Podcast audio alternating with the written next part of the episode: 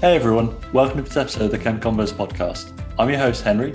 And I'm Medina. Today we're introduced by Dr. Nick Chiappini. Nick, welcome. We're very happy to have you here. Thanks for having me. Yeah, no, it's great to be on. Always like chatting with folks. Could you introduce yourself briefly? Sure. My name is Nick Chiappini. I'm currently a postdoctoral fellow in the lab of Rob Knowles at Princeton University. I did my PhD at Stanford with Justin Du Bois, working on nitrogen transfer catalysis with rhodium. Before that, I did my undergraduate work at a small school called Drew University in New Jersey, where I was an atmospheric chemist.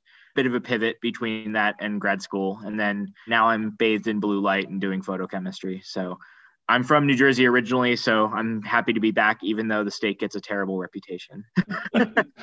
That's really cool. First question, Nick, to kick us off. Could you maybe describe your research in like three words? Essentially, it's excited state catalysis. Essentially, it's trying to access canonical reactive intermediates, things like carbocations or carbon centered radicals, both sp3 and sp2, and trying to access them in ways that like might not seem immediately intuitive. So instead of ionizing like a tertiary alcohol, what if you could start with some other functional group and get to a carbocation that way? So my project is a little bit more like far flung and it's not totally ready for the spotlight yet, but like the general area that I'm in is more in like these excited state intermediate generation reactions. Sorry if that's too vague. it's perfect. It's always hard to, you know, keep it short when someone asks you about your research. You're like, let me tell you all the story. yeah, exactly. so you mentioned that you studied atmospheric chemistry in your undergrad, and I was curious to ask how come you made that shift into like organometallic chemistry and now like photochemistry, and how was the shift? So my undergraduate institution didn't have like a massive organic chemistry program, and there wasn't really many faculty doing organic research. So I knew I was interested in organic, and essentially my physical chemistry professor, who became my advisor for atmospheric chemistry, was just like, "Look, there's some opportunities to do organic e things in my group. I know it's pretty PChem heavy, and that can seem scary, but like I think there are some cool things that you can do here that might get you, you know, some experience." and i think that's part of the reason why i joined the group i also really liked him and i also thought that the like research was cool because essentially the main research question that the group was interested in is looking at how light can drive chemical oxidation or like redox processes on surfaces in the atmosphere. So essentially not looking at gas phase per se but more like say if you had like a small aerosol or like small solid particles with things absorbed onto them how does that behave when you hit it with sunlight? And like interrogating that with different types of spectroscopy. But we were both on the same page from the get-go that my passion was organic and he went out of his way to find what's called in the US like an REU opportunity for me to do organic. So I did a summer at Harvey Mudd College out in California where I did total synthesis for uh, like a month and a half. And then I was like, okay, yeah, I really like this. I love how you made a loop. You started with light and then you. yeah, yeah. Like it was not by any means intentional, but that's sort of how it shook out. It's a really interesting and kind of varied career. I guess like going on from that, because obviously you've done lots of different topics, could you maybe talk about your approach to scientific literature and kind of how you read it? Yeah, yeah, sure. So I think my biggest philosophy with reading the literature is like I try to read in, I guess, atypical places. I definitely read JACS and like Nature and you know all the sort of top tier journals, but I feel like the papers that catch my eye more are from sort of like lesser known journals or like less prestigious, I guess, journals. One of my favorite journals to read is Chem Lett, which is from the Japanese Chemical Society. And like what I really like about it is that a lot of times you will see papers there, especially from younger Japanese PIs who might not be publishing in JACS yet, but like you will see stuff and be like, okay, yeah, I could see how this could very easily be a series of JACS papers in like five years. Or like I can see this person absolutely being like a rising star. And on the other hand, I also like really, really like reading like the Wiley organic journals. So like Eur J Org Chem, Chem Eur J, you know, Asian JOC, like because I never know what I'm going to find in there. And like a lot of times you'll see really strange transformations. And that's something I really like. I mean, I'm immersed in photochemistry and sort of, you know, nitrogen catalysis from grad school and things like that. So I like seeing things that I'm not used to, or like seeing something and be like, huh, I didn't know that that element could do that. or like, I didn't know that, you know, selenium was interesting for things besides being smelly and horrible. That's a really interesting approach. I think, yeah, most people kind of sway towards the bigger impact journals, but certainly looking at the, like you said, smaller kind of impact places is a good way to go, maybe. I will say it's like definitely important to stay abreast of like the advances in like JACS in the top tier journals too. By no means ignore that, but I guess you know if anything, my viewpoint is that like even if you don't read it really closely, the chances that someone in your lab will have read it and will like direct you to it are much higher than like someone in your lab having read, say, an obscure Chem Lett or BCSJ and directing you to that. So like you're more likely to find something that will be not redundant with something that someone else in your lab might bring up. So, what do you think attracts you in the paper? So, when you first look through it, what kind of factors are you considering? So, the first thing I always look at is figures. And I think in a paper that like gets me really excited, I should be able to like read through just the figures and like not even like really look at the text per se and have a sense of what the main story of the paper is. Generally, like the number of papers where I read like word by word through is pretty slim, but the way that I sort of winnow that is like I'll read through the figures and see if there's something that's like really interesting to me and then I'll sort of read around that and decide if I want to read the main body of the work. But I think in terms of like methods papers, which is sort of what I'm the most, I guess, immersed in, what excites me in looking at like say a substrate scope or something is, you know, like is each substrate teaching you something, or is it like a series of like basically just to fill out like a Hammett plot or something like that? and like i'm much more interested in like substrates that like kind of have interesting architectures or like each one like can tell you you know oh this is kind of a functional group compatibility that I wouldn't have thought about, but might be interesting. The challenge with that approach is that differently resourced institutions will have like different access to like say interesting compounds but there's also like very much an opportunity for you to be creative with your substrates and learn a lot from that so I don't know. That's one of the things that excited me the most about methods is like I love like saying I want to do this type of reaction and then designing a substrate that uses that in the synthesis so that I can learn how to do that reaction. So I'd be like, oh, I want to learn how to do a Sonogashira because I've never done one before, and then designing a substrate that either has an alkyne in it or like uses an alkyne as an intermediate.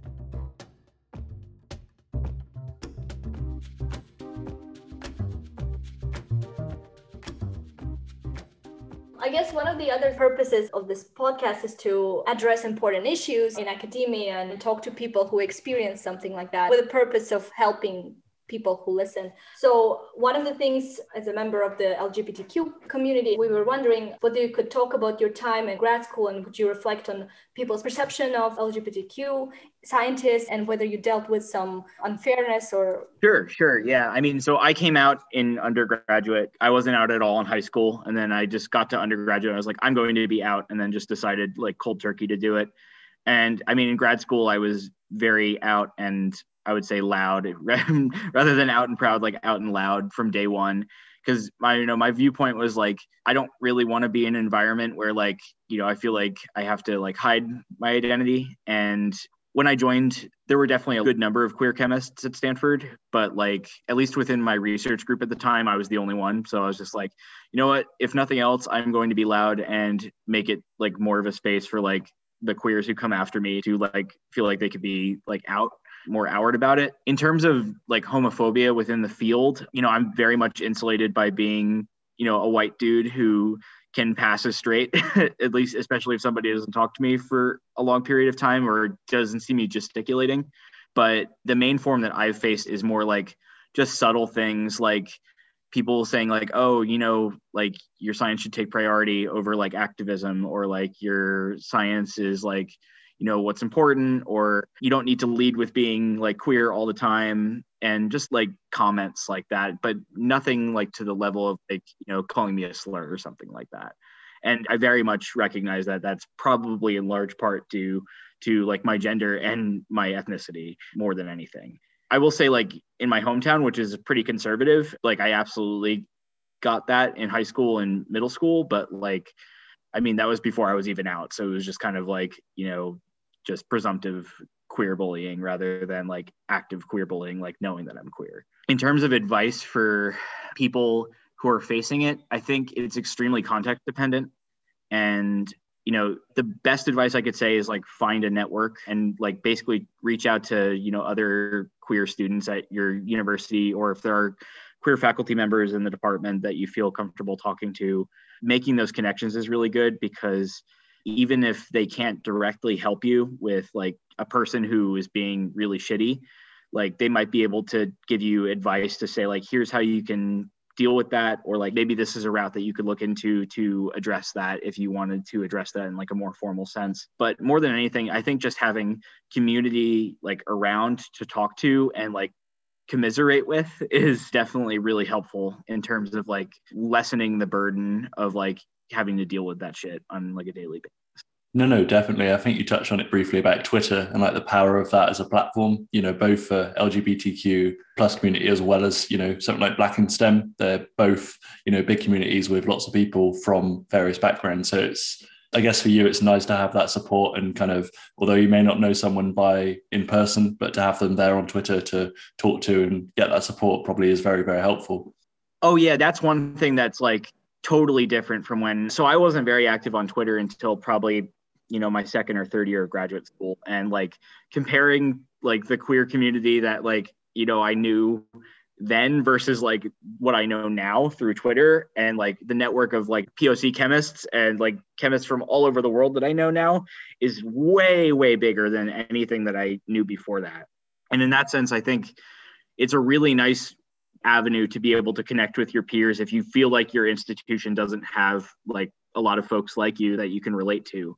And you know that's true of like basically any axis of like marginalization. Like you very well might be the only black graduate student in your program and like being able to connect with like other black graduate students is you know something that you can't get if like there are literally no other black graduate students in your program yeah, I'm glad to hear that you didn't have any, you know, serious issues in grad school because I feel like I couldn't even imagine how many people are going through really serious stuff. So as you mentioned, I think having a community is always good.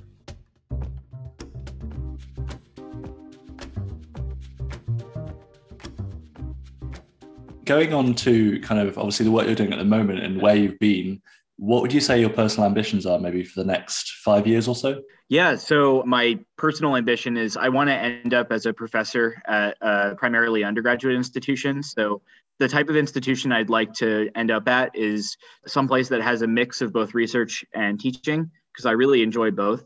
And the reason why I lean more towards the undergraduate institution than like say an R1 institution is I really like the opportunity to sort of broaden participation in the field from the bottom up. And I had a really, really good experience with like, you know, my primarily undergraduate institution. So the idea of one, getting people excited about science, two, like bringing people in who might otherwise be like, you know, I don't know if this is for me, or like, I don't know if like chemistry is like what's my passion versus like med school or like economics or something else.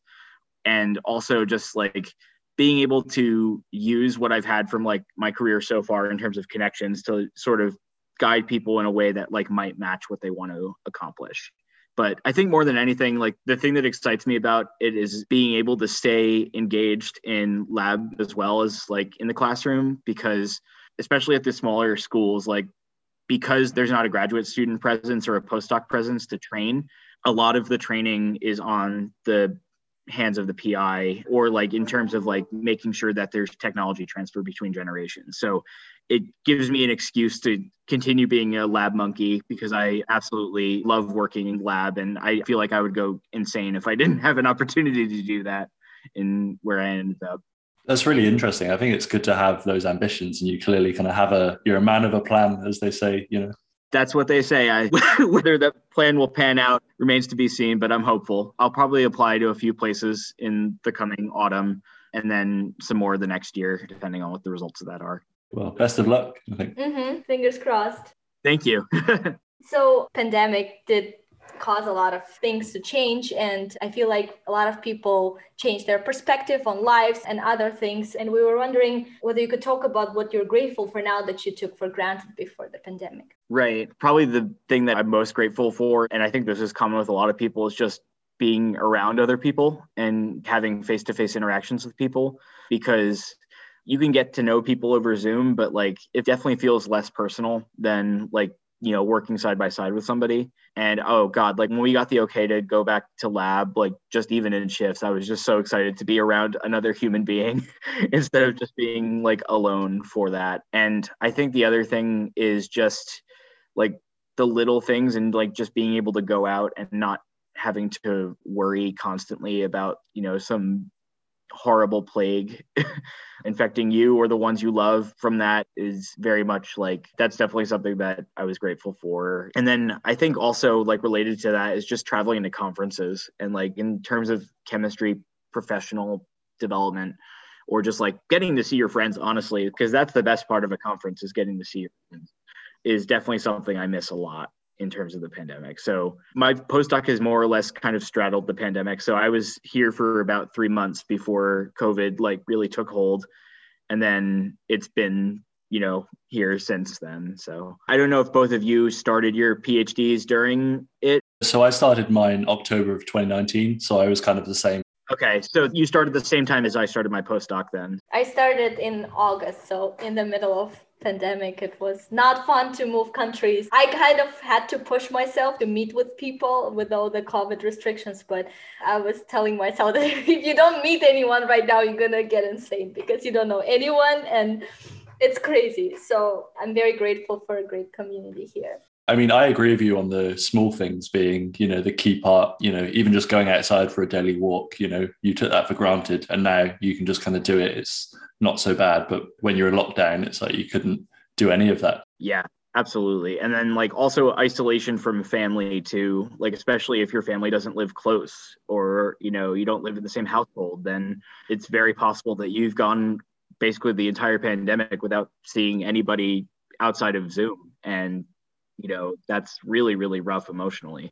I agree, completely agree. And also the conferences that you mentioned, I was like, yes, this is so true because I took a gap year after undergrad and I've been to conferences in undergrad and I loved it so much that I had been waiting for a year and then now I have to wait another year. And I'm like, I just can't wait for, let me go, please. Yeah.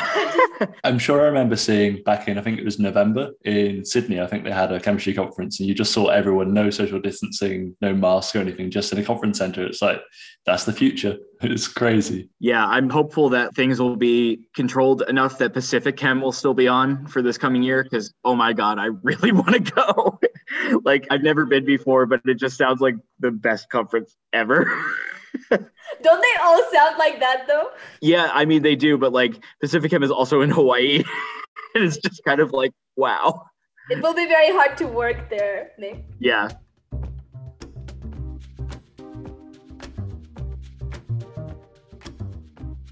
We've got a random question for you. We always ask this kind of during the episode. So, kind of, what is the last book you read? Oh yeah, the last book that I read was The Disordered Cosmos by Chanda Prescod Weinstein. So Chanda is a professor of astrophysics at University of New Hampshire. And in addition to all of her amazing physics work, so she works on axions and basically trying to pull apart, you know, what gives dark matter mass and whatnot and in addition to that she's very very active in like social dialogue and the sociology of science as well like especially through the context of you know how does blackness interact with like physics? Disordered cosmos is really kind of an approach to that and like breaking down you know how physics interacts and like all the ways that you might not realize and just more broadly how science is like impacted by white empiricism in ways that you may not realize. So I can't recommend it highly enough. I just absolutely love it. And she's a really engaging writer. God, I am like the president of the Chanda fan club. so that's really interesting. Hmm. I've not read many physicsy books. I know there's a few from I think Neil deGrasse Tyson that are supposed to be quite good. Yeah, the type of thing is it is a physics book, but you do not need to know physics to appreciate it at all. Like basically everything that you need to know is contained within the book more or less. And like it does a good job of like introducing you to topics even if you might not be familiar at all outside of the context of reading it that's good to know. Yeah, the book I read recently was Why We Sleep by Matthew Walker. It's a really, really interesting book on essentially the science of sleep and, you know, learning about circadian rhythms and all these things. And in a way, it's kind of made me adapt the way, you know, my routines of, you know, bedtime schedules and things like this because you don't think about it probably from, you know, when you were 10 years old and your mum gave you a bedtime. There was a reason she did that. Yes, it was to give you that routine, but it was mostly to make sure you have those eight hours of sleep and so you feel refreshed, you know, whereas if you don't have that routine, you don't feel, you know, as good as you could. So it's kind of reading that and learning the science behind it is quite interesting. I don't know, Medina, have you read any good books recently? I have not read any books for ages because I'm very addictive reader. So if I start reading and I like it, I better finish it the same day that I started or like within the same week. So I will not be a productive chemist if I start reading a book. I am more of a podcast person, which is not surprising since we have a podcast. no way. no way, right? I like to listen because when you listen, you can do other stuff, which is, I guess, another reason for reading in quotes audiobooks but there's something addictive about it which is why i don't watch tv shows that i like i watch something very stupid that like, you hate yeah that i hate exactly like something stupid in a different language so i can practice languages I think audiobooks are great. And I think obviously, you know, for those that may be dyslexic or something like that, you know, they can use audiobooks as a way of consuming, you know, books. One good example is Lord of the Rings trilogy. I think it's narrated by I think Stephen Fry, and that's just such a good series. You know, same with Harry Potter series. You know, they're classics that you can listen to and kind of just fall asleep to, and it's just brilliant to listen to. I think rather than have like a massive paperback that you might you know carry about. So, so like the book that I mentioned is nonfiction. Obviously, I'm a very avid reader. I read a ton, but like one of my favorite things to read is I actually read a lot of like young adult or YA novels and I tend to skew more towards like queer YA or like queer YA sci-fi types of thing just because like it's sort of like you know my treat for reading. Like i really really enjoy it. It's always enjoyable. And like the plots sometimes can be redundant but a lot of times like especially with more modern stuff you get really exciting or interesting plot lines that you might not have expected or like a new approach to a really tired trope. Like you know when you hear magical school the first thing you think is harry potter but like it's very interesting when you see a series that like takes that and like takes a completely different angle on it that doesn't just feel like hogwarts but you know vampires or Hogwarts but robots or something like that. Mm-hmm. I think one of the books that got me impressed so much. It's been years since I read it, but I liked it so much that I highly recommend it. I like reading biographies. It's called A Piece of Cake. It's a memoir by Cupcake Brown. It's about an incredibly strong woman. She's African American and she ended up being a lawyer, but she was a drug addict. She had a very tough childhood, and it's always inspiring to read what people go through and where they end up. Yeah, it's great. Yeah, certainly. I guess a question we could ask you, Nick, is kind of do you have a favorite music genre by any chance? Oh, I mean, very much pop. Like all of my playlists for lab extremely skew more towards 80s. I mean, probably my most listened to is ABBA and Boney M and early Madonna, very, very poppy. But like a lot of my lab mates do like alternative music too. And I love that. I mean, I'm generally a music fan and like I will listen to basically anything pretty much. Are you a Taylor Swift fan by any chance? Oh yeah, absolutely. Yeah. Absolutely. yeah. Shout out to SZA right now. yeah. yeah. Yeah. Like SZA, Megan Thee Stallion. I mean, you name it. Generally I like strong women in pop or like strong queer people in pop or like you know rock or anything like that. But i also very much have my my chemical romance days too. So pretty varied tastes. But abba is pretty much a constant fixture. I can guarantee you that. So do you have a favorite one of their songs by any chance? Oh my god. It's like choosing a favorite child. Oh god. I think one of my favorites which is kind of like a less common one is The Visitors. I really like that one. It's not one that's appeared in like any of the Mamma Mia's, so it's not usually on like the first track, but oh, it's very enjoyable. Mine's probably Dancing Queen, to be honest. It's a classic. Yep. Yeah, I was just gonna say, I'm surprised you didn't say Dancing yeah. Queen. SOS is great. Man After Midnight, Ring Ring, Hey Hey Helen. Oh God, so many. So so many. Basically everything. I know it sounds generic and very boring, but like, I mean, that's. No, it's cool to be passionate about someone like that. It's really cool.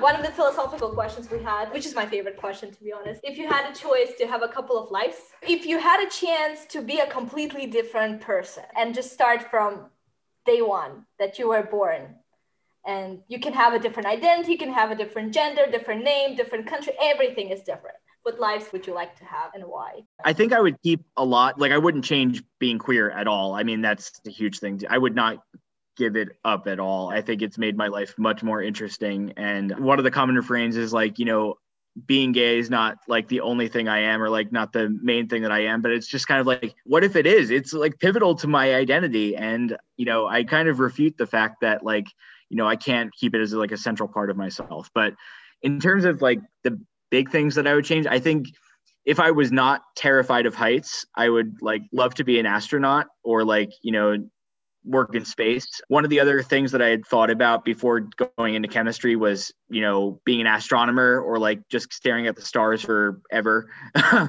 Teaching was definitely something I was always interested in. And my mom's a high school teacher. I could definitely see myself doing that if like I had to start over again. Yeah, I'm trying to think what else like would really stick out? People have joked to be like, "Oh, you should have been a politician." I'm just like, "Oh God, no, that would have not gone well." Like just because like my fuse and patience for like incompetence and tomfoolery would not go well. I don't think like a couple different options, but all keeping like I guess the core parts of my life. I really enjoyed a lot of it, like even with challenges. Yeah, I think for me, I always enjoyed at school before I I guess, enjoyed chemistry as much as I do. I'd say I wanted to maybe be a writer. So I enjoyed English at school a lot. So, like doing poetry and analysis, stuff like that. So, I did think about being a writer, writing a book, and things like that. I think it's something I'd still like to do. So, you know, if the chance arises at some point, I'd like to try and do that. But, you know, I always try and analyze things in depth. So, you know, if I could, I think I'd probably, yeah, become an author or something. I think that's what I'd probably have done. What about you, Medina? I feel like it's one of the questions my answer could be like for hours because you can be so creative and specific, right? You could be like, oh, I want to be born in I don't know France and have this sort of identity and go to this bakery shop. I don't know. I love writing stories, so I think that's where that question is coming from. If I want to keep it short, as vague as it may sound, I would like to have a chance to live a completely different lives, different financial situation, different country of origin, different gender, and see what it is like to have different experiences in life. And there are so many different opportunities. Just experiencing a couple of them is very interesting. Yeah yeah for sure yeah henry it's interesting you say writing. So writing was one of the things that like i really struggled with a lot in school and until like you know basically i got to college and did like scientific writing. But like nowadays it's like sort of one of my relaxing activities. So i write a lot of fan fiction actually to de-stress. It's a really good outlet and it's one of the things that i find really fun is just writing for you know nobody's consumption but my own basically no, cool. I think if people can find that outlet, and I think certainly it's something the pandemic's brought on is kind of people finding passions, hobbies that they may have either they had before and didn't have time to do, and then they did, or you know something completely new that they've taken on. I know Medina, you play the piano quite a bit. I'm playing piano since I was like six, so it's something that never changes. But with the pandemic, I don't think anything changed. I'm traveling. I mean, I'm not traveling at all. Usually, you just can't keep me in one place for a weekend. So I think that's one of the things that changed at the pandemic. But other than that, I became more extroverted for sure because you can't meet people anywhere. And if you live alone, you have to push the boundaries. Well, we made a lot of things on Twitter. So I think that's another thing that inspired no, totally. I think without Twitter, I think none of this would have been possible. So I think shout out to everyone. Nick, I was wondering, you said that you're writing stories, and Henry mentioned that too. Do you guys read your stories afterwards? Because I definitely do. A lot of the stuff that I write, it's like multi chapter stuff a lot of the time. So, like, I am not going to give away my pen name because that is my outlet. But, like, I'll post it on, like, you know, whatever site. And, like, if people have, like, comments, I'll be like, oh, wow, people are actually interested in reading this. And it, like, motivates me to either improve it or, like, you know, write further chapters of whatever I'm writing so yeah i mean i definitely go back and read it especially like if people are just like oh this was really cool or like oh okay like maybe then i read it and i'm just like well i wrote that really badly i should go back and rewrite this again you know so that it doesn't sound like a fourth grader wrote it that's really interesting so i mean nick if people want to kind of reach out to you how could they kind of get in touch Twitter is probably the best way to do that. I mean, so on Twitter, my handle is at ND Chiappini. That's basically my main social media, I would say. I have an Instagram, but it's like if people want chemistry, it's like not very chemistry at all. People can feel free to shoot me an email if they wanted to. It's just the same as my Twitter handle, but at princeton.edu. Twitter is definitely best, I would say.